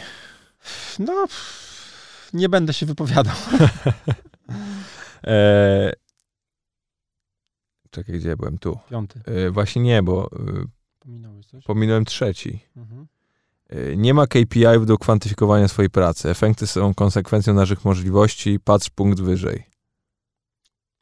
No. Czyli nie organizujemy wyścigu szczurów. Tak. I to jest strasznie trudne, bo jednak świat skłania nas ku temu, by kwantyfikować, by mierzyć, by przeliczać na jakieś jednostki to, co robimy w życiu. Czy to są, czy to jest nasz czas, czy to są nasze pieniądze, czy to jest nasza atencja. Wszyscy po prostu cały czas coś przeliczamy. Okej, okay, ale. Jak nie wpaść w tą pułapkę? Co innego jest przeliczać? My wiemy, jaki mamy bounce rate albo jaki mamy ROI z czegoś tam, ale, ale nie mamy e, KPI. Powiedzmy, o, mamy mieć tyle. Bo to, e, oczywiście teoretycznie my jesteśmy w stanie mieć ty jesteś w stanie mieć e, 55 cm w bicepsie. Tak nie wiem ile masz, ale jakby totalnie 55 jest możliwe. Tylko to będzie oznaczało, że albo będziesz musiał wziąć sterydy. E, wziąć coś, co, czym się naszprycujesz, albo będziesz musiał tak katować swój organizm, że to będzie miało wpływ na całą resztę twojego organizmu. Więc my jesteśmy zwolennikiem e, regularnych e, ćwiczeń, które są dostosowane do twoich możliwości, sensownej suplementacji, no i osiągnięcia tego, do czego jest predysponowany twój organizm. A nie, że o, mam target 55, bo od, od tego wpuszczają na olimpiadę. I jakby cokolwiek by to nie oznaczało, czy ja za 5 lat będę impotentem, czy osiwieję, czy wyłysieję, y, to, to będę to robił, bo taki mam target. To jest ten KPI, że musimy coś spełnić. No i jakby możesz mieć dowolny KPI osiągnięty, jeśli wydasz albo dużo pieniędzy na reklamę, albo będziesz miał głodową obsługę klienta i ci jakoś spadnie, albo spadną ci jakieś składniki, bo skupisz się tylko na jednym.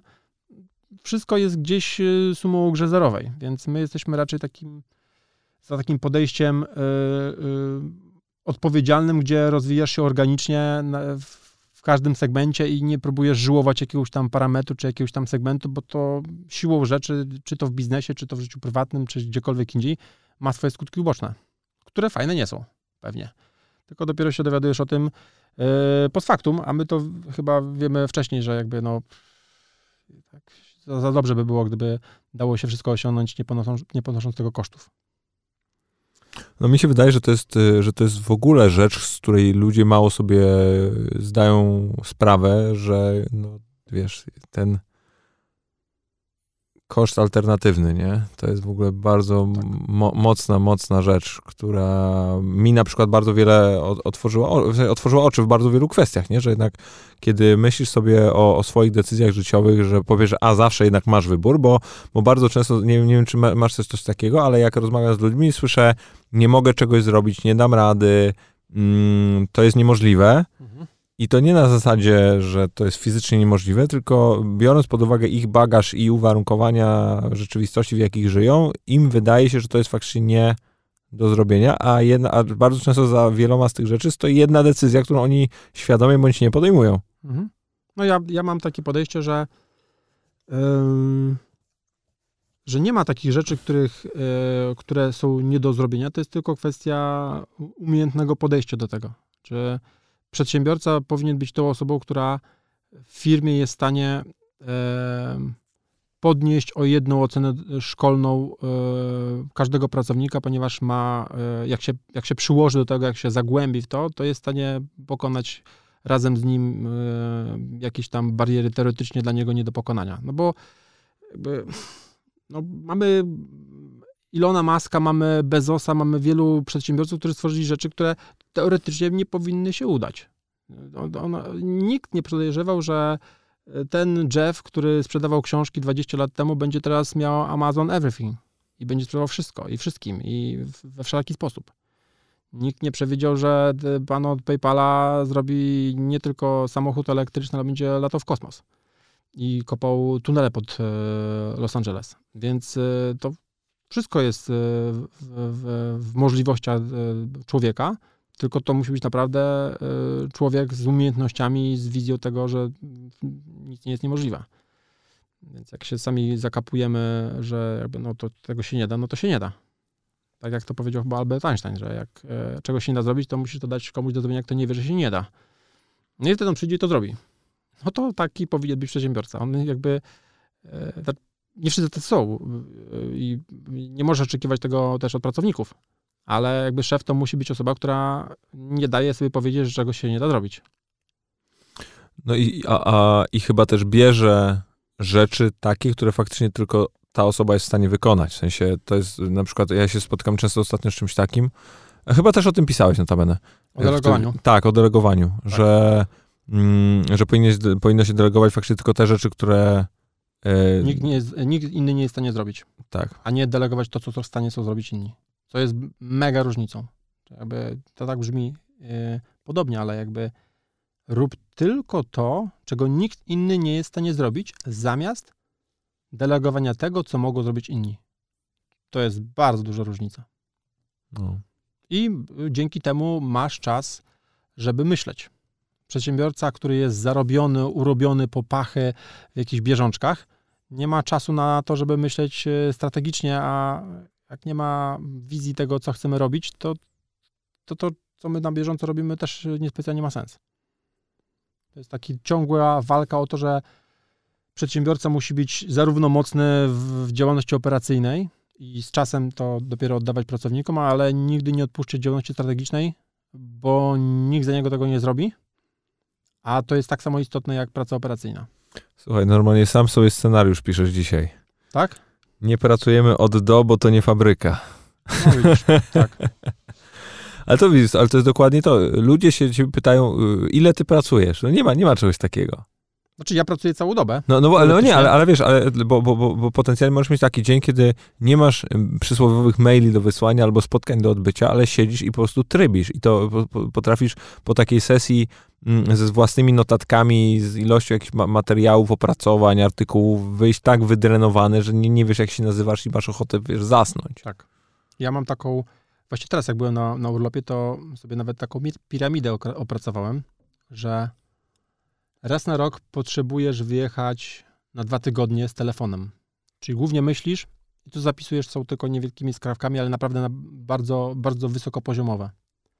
Raz na kwartał zrób sobie takiego think weeka, czyli wyjeżdżasz też gdzieś, ale y, siedzisz tam głównie na konsumowaniu prasy, książek i ewentualnie twoim y, sposobem y, utrwalania tej wiedzy jest iPad. Gdzieś tam sobie to wrzucasz do, do jakiegoś tam pliku i raz na tydzień miej, miej jeden dzień, albo przynajmniej 8 godzin, gdzie, gdzie masz już takie bardzo, bardziej, najbardziej niskopoziomowe rzeczy i robisz to na komputerze. To są jakieś tam e, zaległe strony do przejrzenia, jakieś e, wiadomości do przeczytania i tak dalej. Jakby dopiero kiedy masz taką zdrową piramidę żywieniową, mhm. E, ży, żywieniową dla swojego mózgu, no to możesz się czuć, że, że niczego nie przegapisz, no bo nie przegapisz w tym rocznym wyjeździe w zupełnym oderwaniu pewnie gdzieś w jakimś dzikim kraju, co ten twój biznes ma robić za 5 lat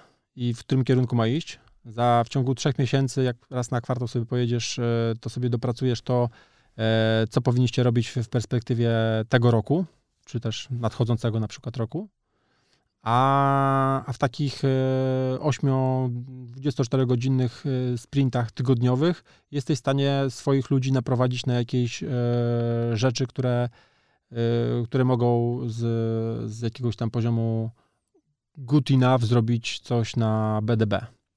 Co też jest istotne w dłuższej perspektywie. Znaczy, takimi trójkami i czwórkami trudno w dowożeniu jakichś tam projektów, trudno osiągnąć na końcu sukcesy, więc takie takie patrzenie na to, co się dzieje u nas w firmie, a może zróbmy to jeszcze inaczej, a może tutaj mam taki pomysł, połączyć to i to jakby w każdym z tych, e, w każdym, na każdym z tych poziomów gdzieś ci się sklejają jakieś rzeczy. Znaczy tam mm, ty niczego nie wymyślasz, ty po prostu akumulujesz w danym momencie jakąś wiedzę szeroką i to ci zaczyna sklejać. To jest takie, ja to nazywam łączeniem kropek, e, czyli takim, takim myśleniem, które się pojawia tylko wtedy, kiedy, kiedy, kiedy jesteś, w, przechodzisz taki stan, gdzie dużo naraz informacji w danym temacie komasujesz w jednym momencie i, i wtedy nagle zaczyna ci się to układać. To nie jest jakiś geniusz, który z niczego to bierze. To jest kwestia tego y, otoczenia środowiska, czy też jakiegoś takiego zanurzenia się w, w, jakimś, w jakimś tam trybie i wtedy to się takie staje oczywiste.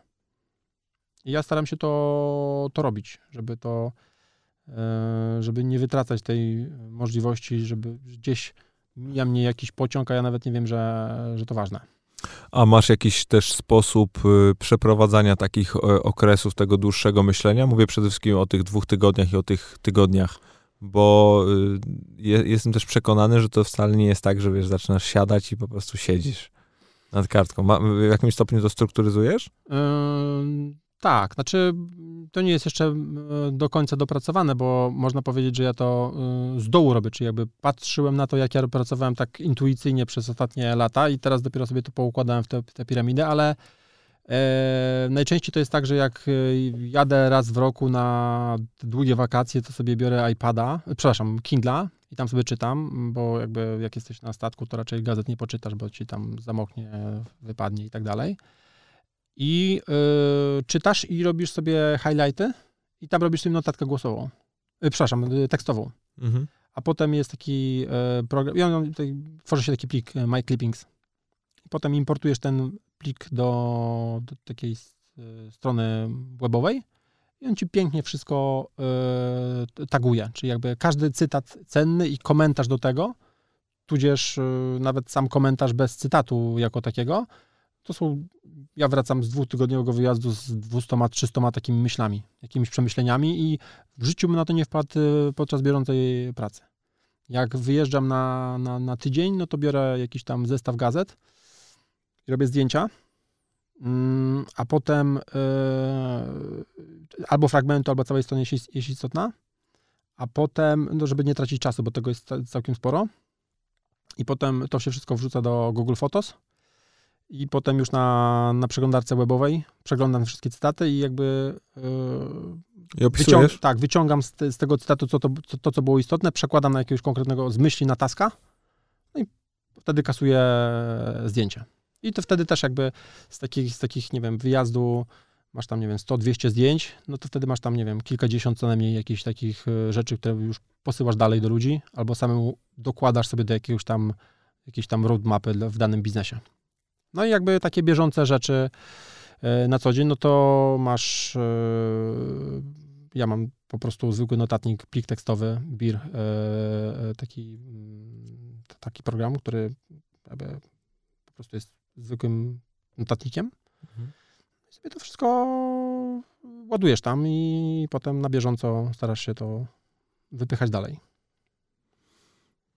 Hmm. Na pewno ci poproszę o linki do tych wszystkich aplikacji, bo to... Nie, to może, znaczy aplikacja nie jest istotna. Znaczy, Wiesz, do procesu. Tak, znaczy proces, proces wydaje mi się dużo bardziej istotny niż aplikacja. No, hmm. Może to być aplikacja mm, super fancy i nadal nic z tego ci nie będzie e, wychodziło, a może być e, po prostu zwykła kartka papieru i, i, i to będzie super efektywne. Ale dla mnie działa to, czyli iPad, przepraszam, Kindle z, no, z notatkami, e, zdjęcia i potem jakby procesowanie do konkretnych działań plus e, plik tekstowy synchronizowany między komputerem, iPadem, telefonem i czymkolwiek tam mi podejdzie. Może być, nie wiem, Notes w, mm. iOSie bez problemu. E, no i to jest moja metoda. A, no i oczywiście dużo używam Google Docsów. Jestem naprawdę fanem Google'owych e, rozwiązań. I szczególnie z tego powodu, że, że, że tam widać też historię i nie ma czegoś takiego, że coś tam się źle synchronizuje, usuniesz, e, źle zaznaczysz, whatever. Tam zawsze jest jakby archiwum tego wszystkiego, możesz przez wiele miesięcy przeglądać, co tam się zmieniało, zmieniało w tym pliku. No i tam ładujesz swoją tą wiedzę, a potem, potem procesujesz te wszystkie rzeczy. To jest taka naj, naj, najtrudniejsza robota, bo mózg ma nasz taką skłonność, żeby te najprostsze robić w pierwszej kolejności, tylko potem po przeczyszczeniu ich z prostych rzeczy, potem zostają takie same głazy 50-kilowe do przeniesienia. To jest trochę problem. E, a robisz sobie, robisz sobie jakieś backupy tego, co ma, trzymasz na, na dysku? Ja jestem freakiem backupowym, łącznie z tym, że mam, e, że mam na Że masz Amazon biuro Glass. w serwerach całe. Nie, nie, nie, znaczy... To e, też. Osta, ostat, znaczy nie robię... Mm, nie robię wypalania na dysku moich danych i chowania ich pod drzewem w Campinosie, bo wbrew pozorom... Jeszcze. Nie, nie, nie, bo płyty CD mają swoją e, żywotność. Natomiast e, jest, e, Amazon ma taką usługę Glacier, e, która polega na tym, że jest taki, taka szafa grająca Amazona. Jak ty wrzucisz tam dane, oczywiście to jest interfejs webowy, czy też po, po API, ale tam na drugim końcu świata taki ten robot bierze te twoje dane, wypala, wypala je na płytce i odkłada na półkę. I wtedy nie potrzeba prądu, żeby to utrzymywać. Czyli na przykład dane medyczne, jakieś zdjęcia rentgenowskie, które ważą po 20 mega każde i może będą potrzebne za 7 lat, raz, a może w ogóle, trzyma się właśnie takich, w takich storage'ach, takich, taki cold mhm. storage, który jest totalnie jakby niby anachronizmem, ale, ale ten, on jest bardzo tani, czyli za przechowanie tam, gdyby się mi, nie wiem, no mi, bomba wybuchła atomowa i zakładam, że Amazon ma to jakoś tam zabezpieczone w bunkrze, to, to te dane są do odzyskania. Oczywiście to trwa kilka godzin i kosztuje sporo pieniędzy, czyli to, żeby potem robot pojechał na półkę, wydobył to i, i to otworzył, no to tam trwa kilka godzin, albo jak chcesz szybciej, to jeszcze drożej. E, ale, mm, ale generalnie jest to taki level już y, hard backupowania, a na bieżąco, no to oczywiście mam time machine, oczywiście mam kopię e, jeden do jednego swoich dysków, oczywiście mam co, co, codziennie backupy e, telefonu, codziennie, co jakiś czas backupuję sobie zdjęcia do plików takich, których się, które najprawdopodobniej będę w stanie odtworzyć za 10-20 lat, czyli nie popełniam tego błędu jak, e, jak kiedyś, że o, spakowałem do zipa historię swoich rozmów w gadu gadu. No tylko weź to, zrób coś z tym teraz. Po kilkunastu latach. Odpal to gadu gadu na nowym Windowsie. Więc to muszą być formaty, które są zjadliwe, czyli nie wiem, JPG, a nie jakiś tam dziwny format e, zbandlowany do jednego pliku. E, czy tam plik tekstowy, czy też HTML, no bo to zawsze będzie się dało czytać, więc to też trzeba o tym myśleć, żeby to tak robić. Więc w miarę się czuję bezpiecznie z danymi, ale oczywiście jak to z backupami, czasem jest tak, że czegoś nie przewidzisz teoretycznie, jeśli to jest mała strata, a czasem są jakieś tam małe straty, to przynajmniej wiesz, że masz szczelniejszy, szczelniejszy system. I sobie to upgrade'ujesz. Numer 6. Nie żyjemy na siłę wyników finansowych do granic możliwości. Biznes jest jak fizyka, naprężenia powodują rozprężenia, które to mogą się odbijać czkawką. A to ważne. Tak, tak. Nigdy nie robiliśmy wyniku, dlatego że to jest ładna, okrągła liczba. No jak jest, tak jest. Jakby nie ma, o przesuniemy to fakturę na przyszły rok, to nam się tutaj, bo nam się ale zobacz, co się znowu, ale zobacz, co się znowu łączy z y, KPI-ami. Jeżeli sobie nie stawiasz, to nie masz pod tak. co żyłować, nie? Tak, tak. No, żyłujesz, jeśli masz kogoś nad sobą. No bo ten ktoś oczekuje wyników. On, on zainwestował, on oczekuje wyników. Jakby nie po to stawałem się przedsiębiorcą, żeby działać pod czyjeś dyktando. Więc... A to nie jest tak, że zawsze masz kogoś nad sobą? A kto jest nade mną? Zawsze jesteś w stanie sobie powiedzieć, że masz jakiegoś klienta, który jest z perspektywy twojej istotny, albo... Filozoficznie pewnie tak, No ale... nie, nie, szczególnie w biznesie B2B, to jednak, wiesz, kiedy potrafisz mieć biznes, który stoi na... Masz usługę, która jest w jakimś stopniu tam zunifikowana, ale masz tych klientów większych pięciu, którzy ci ważą tam 40% twoich przychodów. No, teoretycznie tak, ale yy, a propos tego, dokładnie tego, to dziś w głowie mieliśmy, że też nie, mamy taki biznes furgonetką, który jest całkiem już sporym biznesem i nigdy nie chcieliśmy mieć biznesu, który będzie właśnie, czy tak intuicyjnie, bo to nigdy nie była jakaś decyzja e, biznesowa, że o, musi mieć dużo klientów, nie może mieć duży, ma, chcemy mieć dużo małych klientów zamiast mało dużych. Ale tak wyszło. My mamy kilkaset tysięcy płacących klientów, e, no i dzięki temu, jak nam odejdzie jeden, to na wykresie tego nie zobaczymy, a nawet jak odejdzie wielu, to tego nie zobaczymy. Więc y, my staramy się, właściwie wszystkie nasze biznesy wynikają z tego, że to jest tak rozmasowane, że nie ma jakiegoś takiego kluczowego elementu, który jak padnie, to, to będzie problem. Mhm. No to też jest pewnie jakaś asekuracja, żeby nigdy nie wystawiać się na, na ryzyko, że, że jedna decyzja może ci uwalić połowę firmy. No to nie, to faktycznie jak tak sobie myślę teraz po tych waszych przedsięwzięciach i przede wszystkim po tym, jak, jak nawet tak ciebie słucham, no to, to faktycznie zbyt wielu momentów nie masz, kiedy musisz przed kimś odpowiadać nie. poza sobą.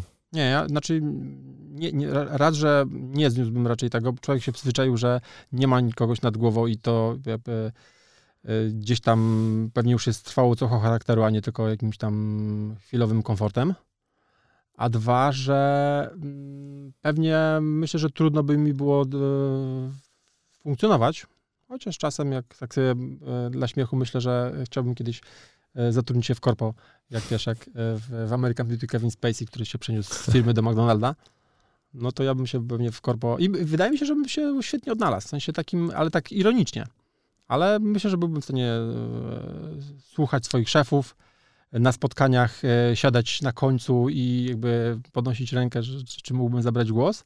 E, ale to bardziej na zasadzie takiego właśnie... Ja bym chciał to obejrzeć. Tak, no myślę, Mówię, że... taki, wiesz, eksperyment społeczny musisz przeprowadzić, jakąś sobie kamerę zamontować tak, i takie jeszcze, streamować. Jeszcze, jeszcze powinienem się, um, się, przebrać albo zmienić wygląd, żeby mnie nie poznał. To by dopiero było. No ciekawe, czy bym zrobił karierę, widzisz? Dobry eksperyment. Tak, trzeba by z pół roku e, to zrobić. Kto wie, może kiedyś. Był taki program w telewizji, pamiętam e, Sylwester Cacek, e, właściciel e, Sfinksa. O, Sfinksa. I widzewał swego czasu. Tak. On się przebrał, znaczy przebrał, e, telewizja go tam ucharakteryzowała i pracował na kuchni. A to w ogóle dużo było, tak? W sensie to był cały, tak, cały tak, tak format, cały, nie? cały cykl, cały cykl, tak. tak. tak. Wow.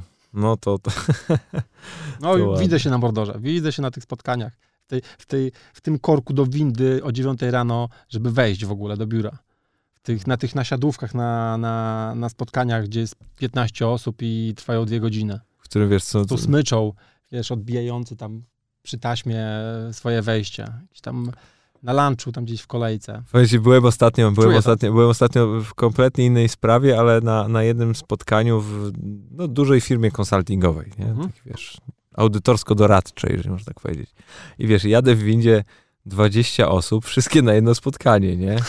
I po czym mówią, znowu nam zarezerwowali małą salę dla 8 osób i tam już widziałem ich pod tą ścianą, siedzą z tymi laptopami i coś tam klepią po prostu. To jest niesamowite. I to wiesz, i to, i to ciebie uczy, że to jest normalność i nagle się łapiesz na tym, jak to, ale jak to się nie spotykamy? Jak to się nie spotykamy? A potem taki e, taki człowiek z korpo e, stwierdza, że on nie jest w stanie, znaczy chciałby coś spróbować innego, e, jakby jest takim lewem w zoo, który wypuszczony do prawdziwego e, e, lasu, czy też Sawanny. Sawanny, kompletnie sobie nie radzi. No. To, i, a, ale on chce to zrobić, ponieważ w nim to siedzi. Ostatnio czytałem taki wywiad, czytałem, słuchałem wywiad z Santorskim, który mówił, że jest sporo ludzi, on zna takich sporo ludzi, którzy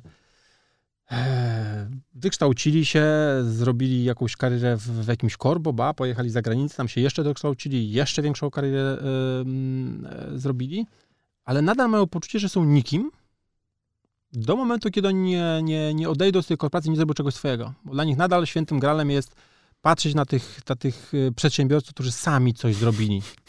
I oni nie spoczną, dopóki tego nie, nie zrobią. I, i, ale to też, też gdzieś siedzi w psychice, że nie czujesz się spełniony, jeśli jesteś tym człowiekiem y, w korporacji.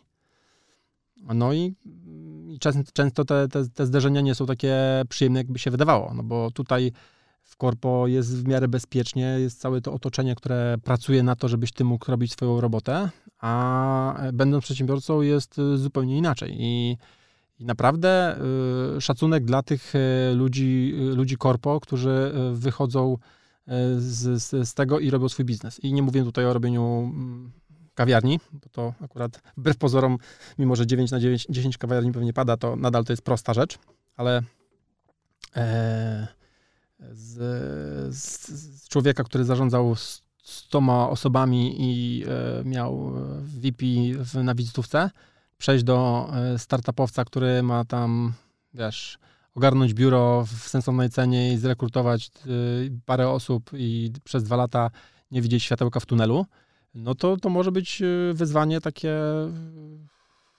jedno z większych w życiu. Na pewno powiem ci, że w kontekście właśnie tego szukania biura, to zawsze był jakiś po prostu ogromny rozpierdol, jeżeli chodzi, wiesz, o w ogóle, to był pierwsza taki, taka decyzja, która ci w ogóle spędza sens powiek, nigdy nie, nie znajdujesz miejsca, które ci faktycznie pasuje i to zajmowało strasznie dużo czasu, tak, tak historycznie. No, ja tak e, chyba znajdowałem miejsca, które mi pasowały, tylko potem się orientowałem, że to niekoniecznie były te miejsca. No. Czyli, wiesz, pierwsze biuro, e, ja mam zawsze biuro w promieniu kilkuset metrów od domu, od zawsze, więc y, pierwsze biuro nasze to było po prostu mieszkanie. Potem dwa mieszkania. No i się rozrośliśmy i, y, i tam było jeszcze w międzyczasie było jedno biuro, ale jakby takim zawsze, no, jak będziemy poważną firmą, no to będziemy mieli takie biuro w takim biurowcu. Taki jest obok biurowiec, taki fajny, taki, taki szklany. No i w pewnym momencie już mieliśmy to biuro. Przenieśliśmy się tam. Do momentu, kiedy, kiedy pojechałem na wycieczkę krajoznawczą do Stanów i patrzę, jak e, na Brooklynie czy tam w innym Waszyngtonie e, takie fajne firmy mają, gdzie mają biura i myślę sobie, kurna, no to, to nie są biurowce. I tam nie, nie odbijasz na bramce swojej smyczy i nie masz pana z ochrony z solidu i, e, nie anonsujesz się jakiś tam na recepcji, która jest taką wysoką ladą i dyplomy w korytarzach. Tylko trochę inaczej to wygląda. No i wróciłem do kraju i parę miesięcy szukałem biura, które by spełniało te oczekiwania i się przenieśliśmy właśnie do takiego miejsca. Co też pewnie ma też wpływ na, na nasze podejście, no bo nasze biuro jest manifestacją pewnie slow biznesowego podejścia. Ono jest absolutnie niepodobne do, do, do, do biurowcowego standardu. Nie lubimy marnotrawstwa, pokornie segregujemy śmieci, redukujemy plastik. Jak się umawialiśmy na podcast, to się śmiałem, że moglibyśmy rozmawiać o filtrowaniu wody przez tak. półtorej godziny. Jestem przekonany, jakbyście w ogóle kiedyś chcieli faktycznie podjąć świadomą decyzję, o tym, czy macie kupować baniaki, czy butelki, czy filtry, czy w ogóle infrastrukturę do filtrów, to Rafał jest tak. odpowiednią osobą, to jest, ma to, to ma to obcykane. To jest butelka, którą noszę już e, parę miesięcy ładnych. Ja to wygląda na zmęczoną, to tak, fakt. ale działa. E, plus, e, co ciekawe, na przykład dzisiaj, dosłownie godzinę temu, był nas pan do czyszczenia tego automatu do wody. I ja z nim siedziałem 15 minut i z nim gadałem o odwróconej osmozie. I od tego, jakie tam filtry UV on ma w tam za, za ten, czy, czy filtr żywiczny jest tak samo dobry jak ten, który nam wymienił i tak dalej, i tak dalej, więc y, y, posiadłem, myślę, że y, sporą część wiedzy, którą, y, którą on posiada, pewnie nie wszystko, ale generalnie jak na standardy, y, co możesz potrzebować w biurze i jak to może funkcjonować, ile to może kosztować i co jest efektywniejsze, to już jakby pewnie się więcej nie da dowiedzieć, czyli jakby Wiem, że e, jakby ten automat to jest jedno, ale odwrócony osmoza to jest drugie, że to jest takie, to jest takie, to jest mineralizacja i tak dalej, więc raz, że to jest jakby ten marnotrawstwo, y, ja mam to genetycznie w, w, w organizmie, że nie, nie trawię, kiedy coś jest bezsensowne, a marnotrawstwo jest jakąś tam bezsensownością. A dwa, że y, jak, y, jak coś jest czymś, co mnie interesuje, albo wydaje mi się, że jest przydatne, to jestem w stanie naprawdę zejść tak nisko, jak to tylko możliwe. Czyli gdybym programował, to pewnie bym y, programował w jakichś y, języ niskopoziomowych językach programowania typu Erlang, gdzie się, y, w którym się projektowało, czy też programowało centralki telefoniczne. E, e, bo to jest taki język e, języków. I to by mnie bardziej interesowało niż jakieś tam fancy Pythony. Co pewnie dla niektórych jest stratą czasu, no bo po co mi, po co mi wiedza o filtrowaniu, ale z drugiej strony yy, lubię sobie pielęgnować tę taką yy, zaletą, wadę, że, yy, że jak już za coś się zabiorę, to, to, to już się staram w tym być ekspertem. Nawet jeśli to jest przydatne tylko przez moment w życiu. No to będę tak sobie myślę, że to globalne ocieplenie całe, y, szeroko pojęte, przyprawiło wielu przedsiębiorców, biznesmenów i menedżerów o kawał schizofrenii, bo nagle mówisz sobie, kurczę, to duży trend, to fajnie byłoby się w niego zaangażować, więc tworzymy kampanie marketingowe, produkty, różne rzeczy, które sprawiłyby, że faktycznie będziemy postrzegani jako firma, która, którą to interesuje a z drugiej strony bardzo często dochodzi, zderzasz się ze ścianą w momencie, kiedy chcesz wymienić butelki z plastikowych na, na szklane. Mhm. Albo właśnie wprowadzić różnego rodzaju tego typu rozwiązania jak filtry.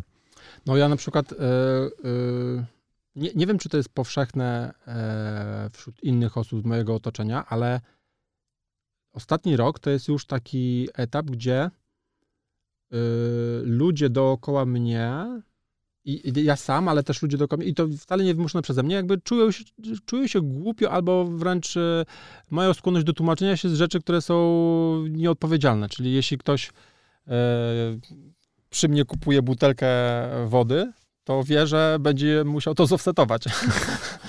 Natomiast e, oczywiście nie sprawdzam potem, czy zasadził to drzewko w Afryce, e, czy tam w Brazylii, Natomiast y, przynajmniej na poziomie takiego puszczenia oka, y, jakby oni wiedzą, że ja widzę, że oni kupują plastikową butelkę.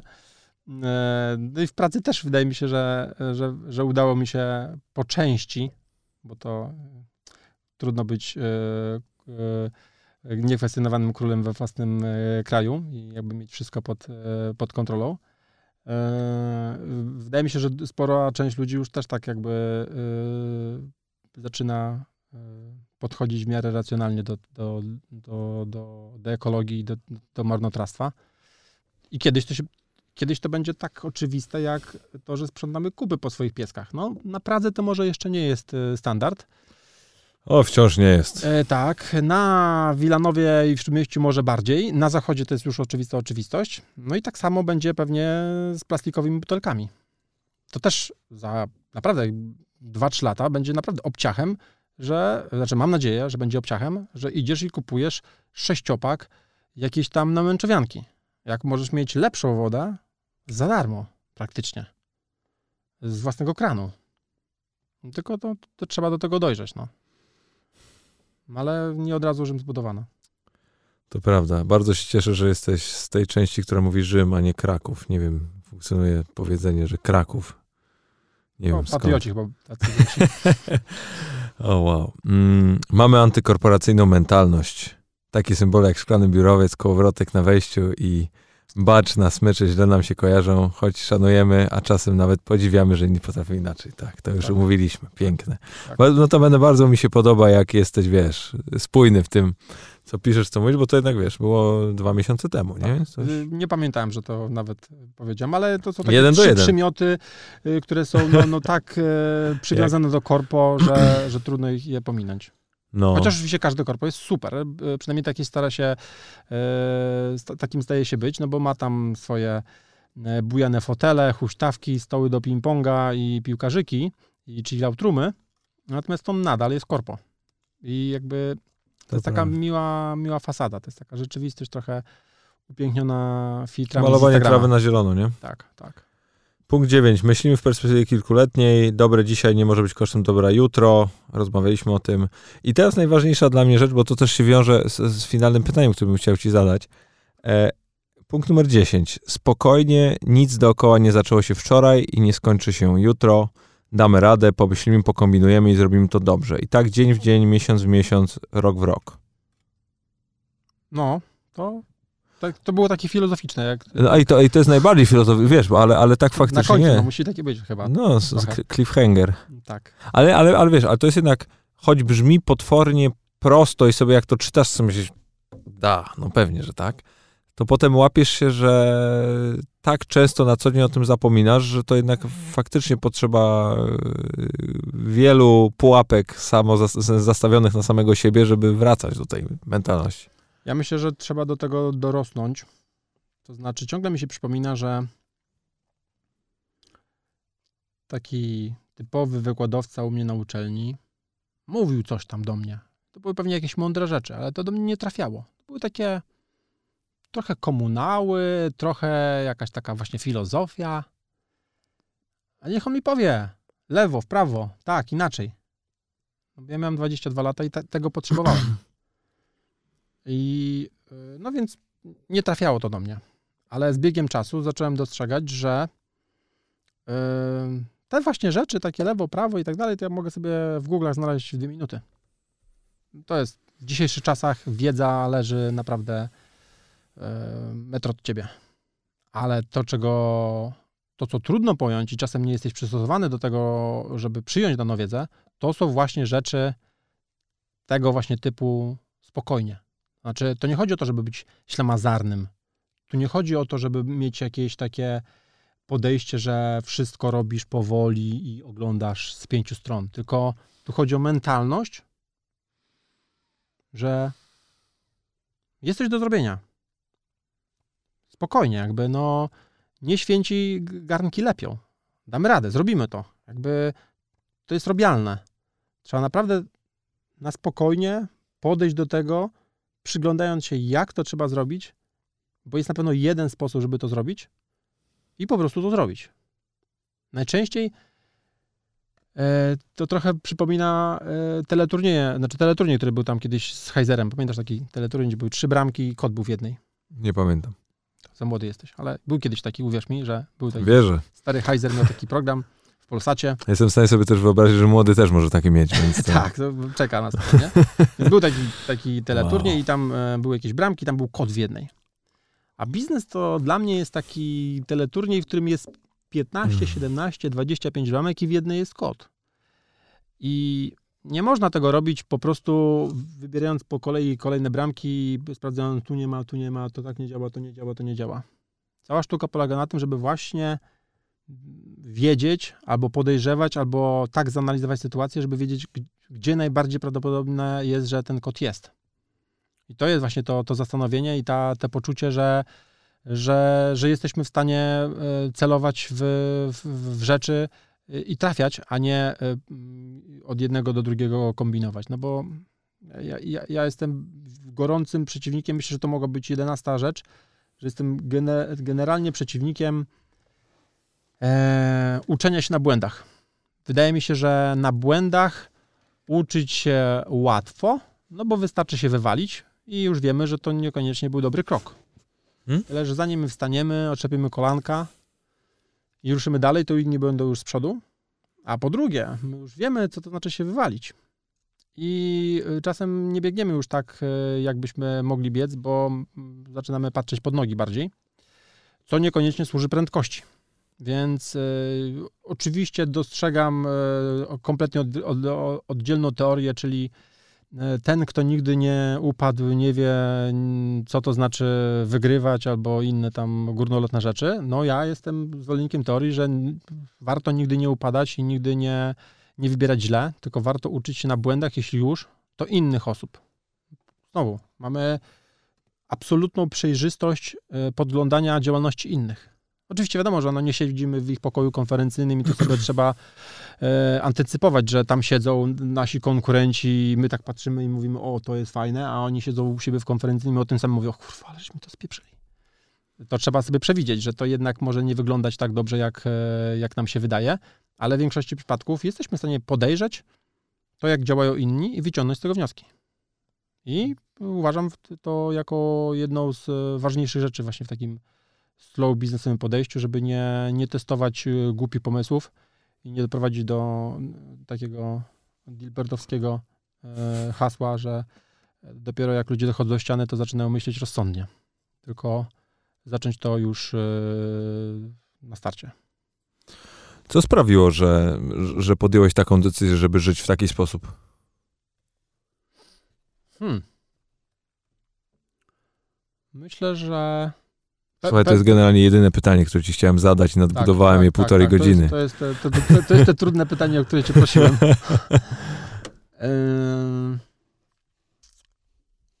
Myślę, że e, w połowie jest to kwestia genotypu. Po prostu taki jestem. E,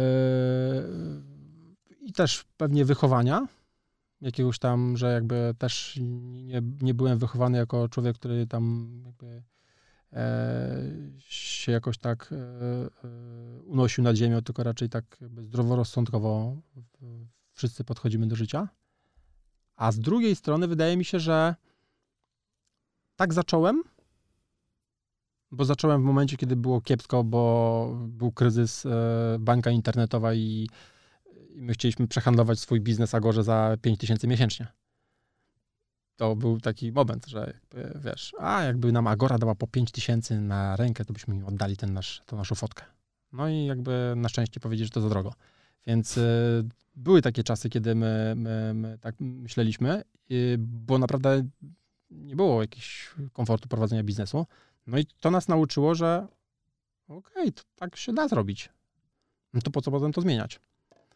a ktoś, kto, kto zacznie w, w momencie, kiedy cześć, stary, po prostu świetny pomysł na biznes, my tu mamy 800 tysięcy, tutaj 200 tysięcy jurków e, z, z Unii, to byśmy ci dali, to byś tutaj zrobił to, co mówię, że zrobisz i będziemy razem e, mieli piękny biznes, no to wtedy ty już skakujesz na zupełnie inny, zaczynasz od innego levelu i potem trudno jest się e, nawet samemu przekonać, że inaczej może być lepiej. No bo już tak zacząłeś.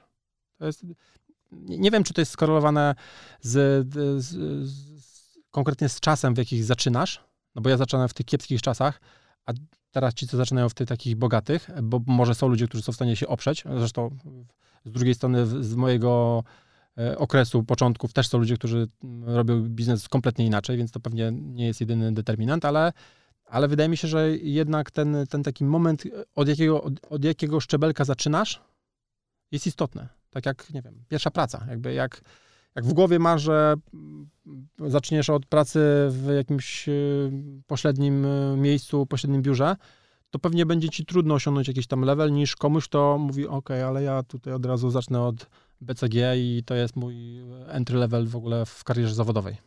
I, i on jakby zaczyna od, od czwartego, piątego szczebelka i on pewnie trudno będzie, trudny będzie do doścignięcia niż ten, który tam mówi, o nie, ja tak jednak zacznę e, od niższego levelu. Więc mi się tak jakby za... Zaczęliśmy od, od takiego, od tej, od tej drabinki, gdzie, gdzie wszystko było racjonalne, e, bardzo przyziemne i, i, i, nie było tam jakiejś wielkiej filozofii, wielkiego e, czarowania.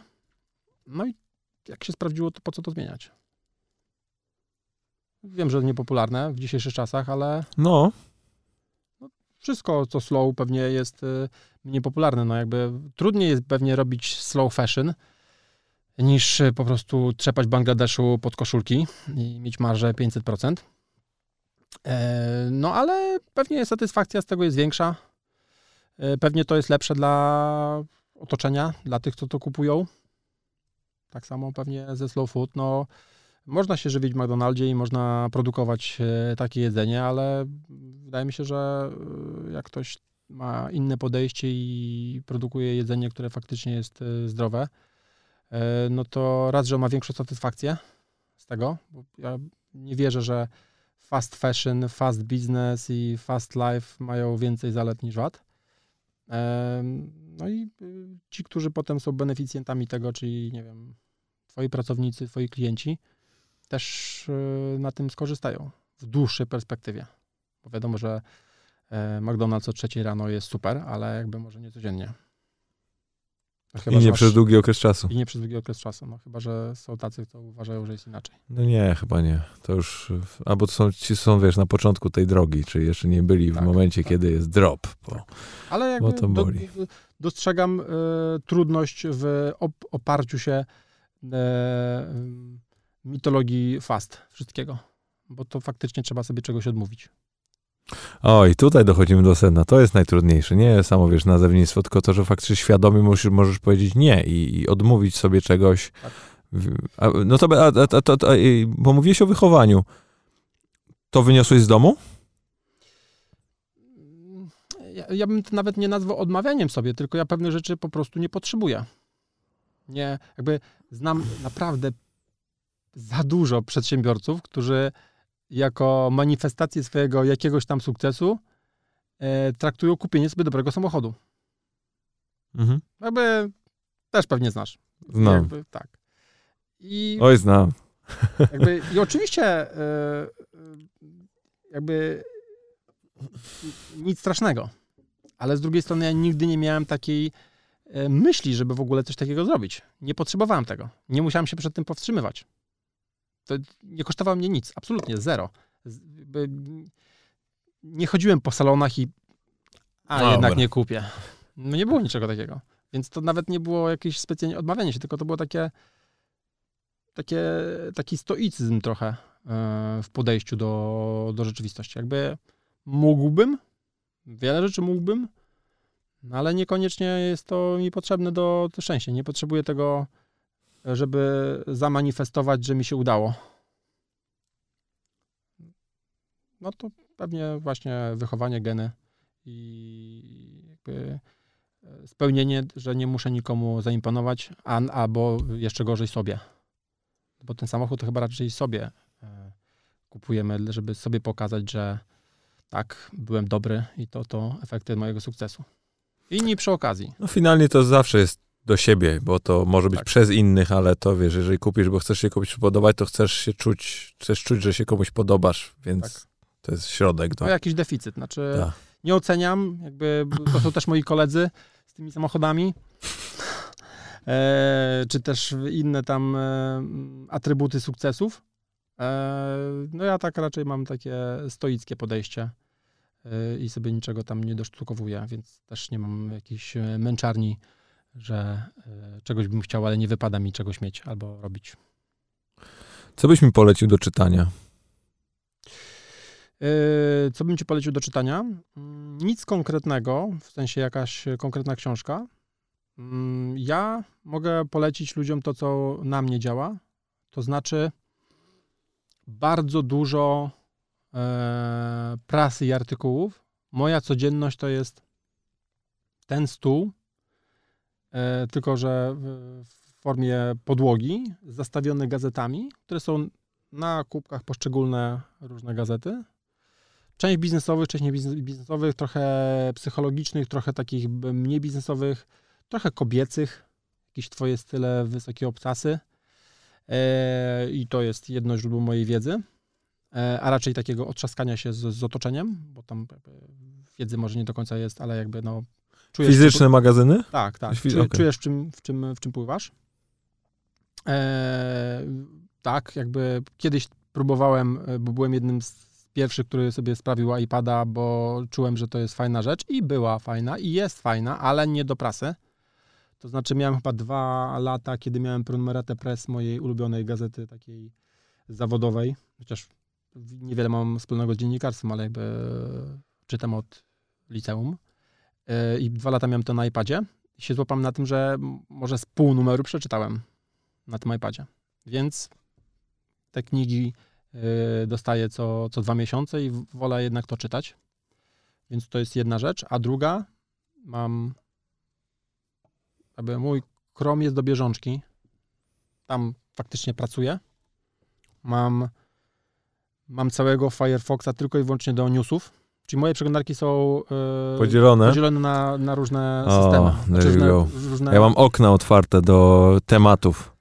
Czyli na przykład mam, nie wiem, ostatnio siedzę w service designie, no to mam 27 otwartych w jednym oknie. Potem Mhm. mam bieżący, potem mam właśnie I ta sportowy. przeglądarka, tylko inne okno, tak? Tak, tak. Okej, to ja mam oddzielnie, oddzielnie przeglądarki. No ale to efekt podobny. Tak, Chociaż tylko- y, tylko- bardziej purystyczny, w sensie Tak, znaczy jak ci się skraszuje przeglądarka, to masz problem, bo ona chyba nie otworzy wszystkich okien. Od, otwiera, od- fa, przynajmniej Firefox od, odtwarza A, okej, wszystkie od Firefox, razu, tak, więc to okej. jest to jest Ja- spoko. To ja mam, ja mam odwrotnie, to znaczy ja dzielę przeglądarkami, to znaczy do jakichś rzeczy mm, bieżących mam e, Chrome, do, do czytania newsów takich bieżących mam tam poprzypinane 10-12 serwisów i tam sobie je mm, przeglądam na bieżąco, znaczy na bieżąco.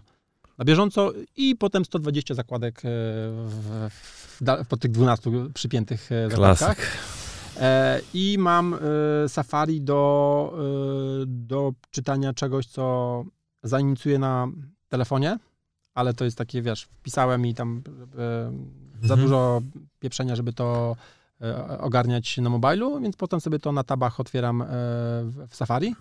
Plus jeszcze mam operę pewnie do jakichś tam innych rzeczy, typu jakieś tam, nie wiem, oglądanie jakichś filmików i tak dalej, czy takie z prywatnością jakby level hard, czyli tam po prostu wycinam w pień wszystkie, wszystkie jakieś tam przeszkadzacze, wszystkie filtry facebookowe i tak dalej, i tak dalej, no bo po części moje, moja praca sprowadza się do tego, że, że żyję z reklamy, albo nawet e, sprzedaję reklamę, więc głupio by było, e, znaczy raz, że głupio, żeby samemu to tępić jakimiś adblokami, a dwa, że żebym nie wiedział, e, jak wygląda rzeczywistość, którą, którą robimy, więc muszę mieć jakby prawdziwe przeglądarki, które są e, nie wycinają niczego, no i to sobie to odbijam na jakimś tam wycinaniu i teraz chyba, tam, chyba w operze jest chyba to najlepiej zrobione, bo e, znowu się zrobi jakiś tam e, syf i nie wszystkie adblockery zaczynają dobrze działać, no. No tak. Zjadają nas. Powoli, no. Rafał, słuchaj, wielki dzięki. Dzięki również. Miło było. Możesz jeszcze coś filozoficznego na koniec powiedzieć. Nie mam, nie mam nic do powiedzenia filozoficznego. Znaczy, myślę, że jestem dale, Oprócz tego, daleki od filozofii. Niestety albo stety. Zobaczymy, no. Może za 10-20 lat będę bardziej wylewny. e, Bardziej doświadczony. No już z- będę, nie, nie będę już, wiesz, e, siedział w, w, w biurze tyle, co teraz siedzę, tylko bardziej spoglądał z perspektywy. To się wtedy może skusza na To zrobimy refleksję. dogrywkę. Dobra. To za 10 lat w kalendarzu sobie ustawmy Dokładnie, wrzucimy. spotkanie. Wrzucimy. Dzięki wielkie. Dzięki również.